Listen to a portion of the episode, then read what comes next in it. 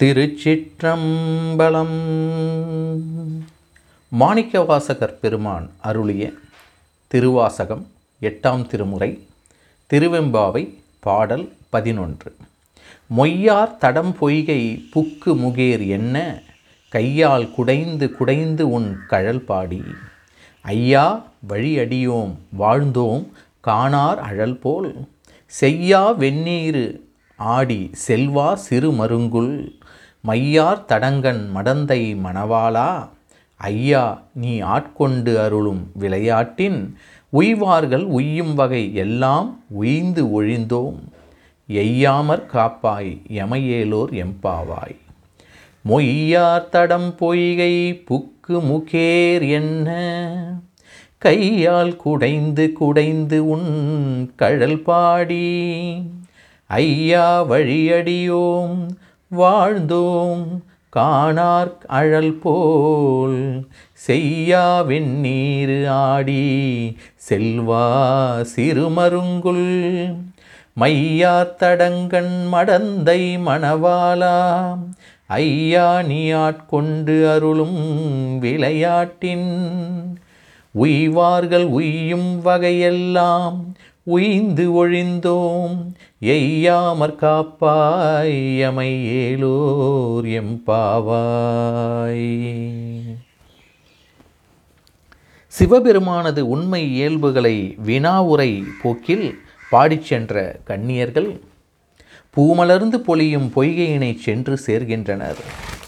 பளிங்கென தெளிந்து நிறைந்திலங்கும் அந்நன்னீரை கண்டதும் அதில் மூழ்கி திளைத்து நீராட வேண்டும் என்ற வேட்கை அவர் தம் நெஞ்சில் மீ ஆர்வமாக மிதுகிறது. அதுவும் பொழுது முற்றிலும் புலராத அவ்வைகரை போதில் குளிர்ந்த நீரில் குதித்து ஆடும் வேட்கை நெஞ்சில் நிறையவும் அதற்கு காரணமாய் அமைந்த திருவருளை வாழ்த்துகின்றனர். அதன் வெளிப்பாடாகவே ஆரழல் போல் செய்யா என்று பாடி பரவுகின்றனர். செறிந்த தீயை போலும் செம்மை நிறமுடைய திருமேனி வாய்ந்தவனே. வெண்மை நிறமுடைய திருநீறு பூசியவனே. அருட்செல்வத்தை உடையவனே. சிறிய குடையினையும் மைத்தீட்டிய அகன்ற கண்களையும் உடைய பெண்ணாக திகழும் உமையம்மையாருக்கு கணவனே. தன்னிகரற்ற தலைவனே என்று சிவபிரானை ஏத்தி இறைஞ்சுகின்றனர். சிவன் என்றதும் நினைவுக்கு வருவது அவனுடைய கரிய நிறம். அப்பர் பெருமானும் செய்யனே கரிய கண்டனே என்று பாடுவர். ஞானசம்பந்தரும் செய்யன் வெள்ளியன் ஒல்லியார் என்பர். இவ்வாறு சிவனை கண்ணியர்கள் நினைத்து கொள்வதற்கு காரணம் உள்ளது. புறத்தூய்மை நீரான் அமையும் என்பார் திருவள்ளுவர். எவ்வாறு நீர் உடல் அழுக்கை போக்கி தூய்மை செய்கின்றதோ அதுபோல நெருப்பு தன்பாற்பட்ட பொருளின் அழுக்கினை சுட்டெரிக்கும். திறம் சான்றதாகும். சிவனும் உயிர்களை பாசம் நீக்கி தன்பார்படுத்தி செம்மை சேர்க்கும் திறம் சான்றவனாவான். எனவேதான் தங்கள் மன மாசுகளை தூய்மை செய்யும் சிவனை முதற்கண் நினைத்து அவனை ஆரழல் போற்று செய்யா என அமைத்தனர். ஆரழல் போல் செய்யா வெந்நீரு ஆடி செல்வா என்றால் செந்தமிழ் போல் சிவந்தவனே வெண்மையான திருநீரை உடம்பெல்லாம் பூசி உள்ள செல்வனே சிறுமருங்குல் மையார் தடங்கன் மடந்தை மணவாளா?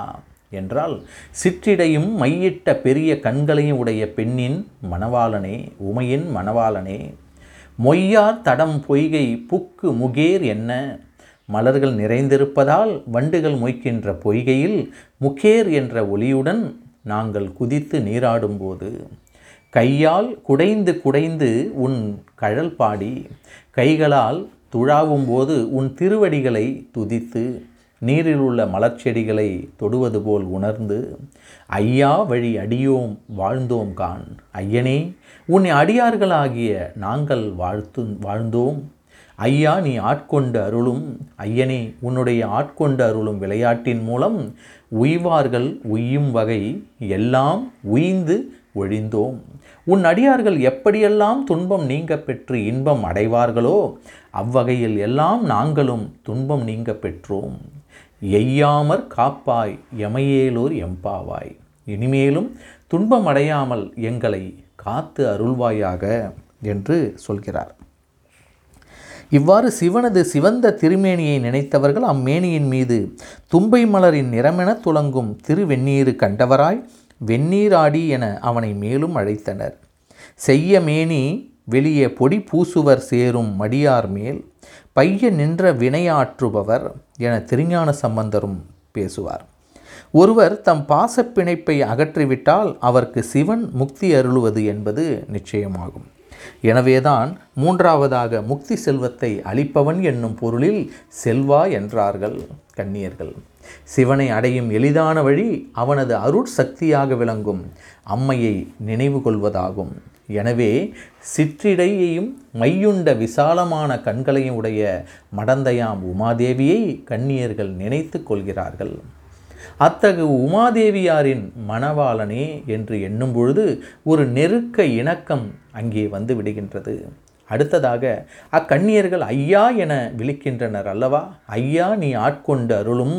ஐயா வழி அடியோம் வாழ்ந்தோம் கான் என்றெல்லாம். அருள் காரணமாக எளிமையாக காட்சி தந்து தம்மை அடிமை கொள்பவன் என்ற பொருளில் ஐயா என்றனர். இவ்வாறு இக்கண்ணியர்கள் ஆரழல் போல் செய்யா என்றும் வெந்நீராடி என்றும் செல்வா என்றும் சிறு மருங்குல் மையார் தடங்கன் மடந்தை மணவாளா என்றும் ஐயா என்றும் ஐந்து வகையாக ஆண்டவனை எப்போது விழிக்கின்றார்கள் என்பதனை இனி காணலாம். வண்டுகள் மொய்த்து ரீங்காரம் கூட்டுகின்ற நீர் தடாகம். அந்த தடாகத்தின் உட்புக்கு நீராடுகின்றனர். தம் கைகளால் நீரினை முகேர் என்னும் ஓசை எழுப்ப குடைந்து குடைந்து நீராடுகிறார்களாம். அப்போது அவன் திருவடி சிறப்பை பற்றி போற்றி பேசுகிறார்கள். சிவன் தன் வழியடியோம் என்கிறார்கள். பரம்பரை பரம்பரையாக சிவனுக்கு தொண்டு செய்யும் மரபினை உடையவர்கள் என்று தாங்களே சொல்லிக் கொள்கிறார்கள். பல பிறவிகளிலும் தொடரும் அடிமை திறத்தை சுந்தரர் எம்மான் எந்தை முத்தப்பன் ஏழே படிகால் எமையாண்ட பெம்மான் என்பர். தெய்வ சீக்கா சேக்கிழார் பெருமானும் மாதுரு பாகனார்க்கு வழிவழி அடிமை செய்யும் வேதியர் குலத்துள் தோன்றி மேம்படு சடையனார் என்று சுந்தரமூர்த்தி சுவாமிகளின் தந்தையாரை குறிப்பர். சிலப்பதிகாரம் யாத்த திரு இளங்கோவடிகளும் குன்றக்குறவியில் குன்றத்து வேட்டுவர்கள் மலைவளம் காண வந்த சேரர் செம்மல் செங்குட்டுவனை கண்ட அளவில் ஏழ்பிறப்படியும் வாழ்கனின் கொற்றம் என்றே ஏத்தி பரவுகின்றனர். இப்பிறப்பிலன்று இனியெழும் எப்பிறப்பிலும் இறைவனின் திருவடியினை நினைத்து வாழும் வாழ்க்கையே தமக்கு தேவை என்று உரைப்பவராய் அமையும் உறுதிமொழியாகும் இது. முக்கேர் என்னும்படி ஓசையுண்டாக நீரை தட்டி தங்கள் உடல்கள் மீது வாரி இறைத்து கொள்ளும் அந்த நேரத்திலும் சிவன் கழல் பாடுவதே நியமம் என்பராய் உன் கழல் பாடி என்றார். கழல் என்ற சொல் வீரத்தின் விளைவாய் நிற்கும் சிறப்பாகும். எனவே சிவனாரது வீரத்தினையே நீராட புகுந்த கண்ணியர் விளம்பி நின்றனர் என நாம் புரிந்து கொள்ளலாம். பரம்பரையாக அடிமைப்பட்டு வருதலினால் இது சா இதுகாரும் உன் அருளினால் வாழ்ந்து வந்தோம் என்று கூறிக்கொண்டனர். தலைவனாகிய நீ எங்களை ஆட்கொண்டு மேல் அருளுகின்ற திருவிளையாடலினால் உன் திருவடியை சரணம் என்று சார்ந்த பேரடியவர்கள் திருவருட்பேற்றிற்குரிய தவ நெறிகள் யாவும் அடைந்து பிழைத்து நிற்பதனால் நிற்பதானோம் பிழைத்து நிற்பதானோம் எனவே நாங்கள் இழைத்தல் இல்லாமல் எங்களை அரவணைத்து காப்பாயாக என்று கண்ணியர்கள் மனம் கசிந்து வேண்டினர். மேலும் பல்வேறு உயிர்களின் பக்குவ நிலைகள் வேறுபடுதலின் அதனை ஈசன் கண்டறிந்து உயிர்களிடத்தில் உள்ள பாச உணர்ச்சியை வேறறுத்து தன்பார்படுத்தி தன்னறிவு தருகின்றமையை ஆட்கொளல் என்பர் ஆன்றோர். அவ்வகையில் சிவன் ஆட்கொண்டருளும் விளையாட்டின் உய்வார்கள் உய்யும் வகையெல்லாம் உய்ந்தொழிந்த உயிர்களை குறைவுபடாமல் இழைத்து போகாமல் காக்க வேண்டியது கருணை வடிவான கடவுளின் பணி ஆனதால் எய்யாமற் காப்பாய் எமையேலூர் எம்பாவாய் என்று கண்ணியர்கள் கண்ணுதர் கடவுளிடம் கசிந்துருகி வேண்டி நிற்கின்றனர்.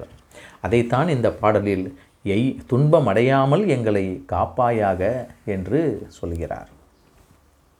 இந்த பாடலினுடைய பொருள் செந்தழல் போல் சிவந்தவனே வெண்மையான திருநீரை உடம்பெல்லாம் பூசி உள்ள செல்வனே சிற்றிடையும் மையிட்ட பெரிய கண்களையும் உடைய பெண்ணின் மணவாளனே மலர்கள் நிறைந்திருப்பதால் வண்டுகள் மொய்க்கின்ற பொய்கையில் முக்கேர் என்ற ஒளியுடன் நாங்கள் குதித்து நீராடும்போது கைகளால் துழாவும்போது உன் திருவடிகளை தொடுவது போல உணர்ந்து துதித்து ஐயனே ஐயனே உன் அடியார்களாகிய நாங்கள் வாழ்ந்தோம். ஐயனே உன்னுடைய ஆட்கொண்ட அருளும் விளையாட்டின் மூலம் உன் அடியார்கள் எப்படியெல்லாம் துன்பம் நீங்க பெற்று இன்பம் அடைவார்களோ அவ்வகையில் எல்லாம் நாங்களும் துன்பம் நீங்க பெற்றோம். இனிமேலும் துன்பம் அடையாமல் எங்களை காப்பாயாக என்று சொல்லப்படுகிறது இந்த பாடலினுடைய பொருள்.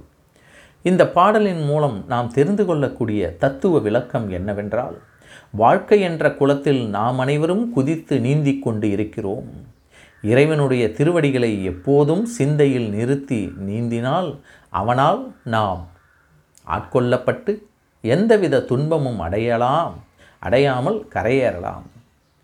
அவனால் நாம் ஆட்கொள்ளப்பட்டு எந்தவித துன்பமும் அடையாமல் கரையேறலாம் என்ற கருத்தை வலியுறுத்துகிறார் மாணிக்க வாசக பெருமான். இப்போது அந்த பாடலை மீண்டும் ஒரு முறை நாம் சிந்திக்கலாம். மொய்யார் தடம் பொய்கை முக்கு முகேர் என்ன? கையால் குடைந்து குடைந்து உன் கடல் பாடி ஐயா வழியடியோம் வாழ்ந்தோம் காணார் அழல் போல். செய்யா வெந்நீர் ஆடி செல்வா சிறுமருங்குள் மையார் தடங்கண் மடந்தை மணவாளா.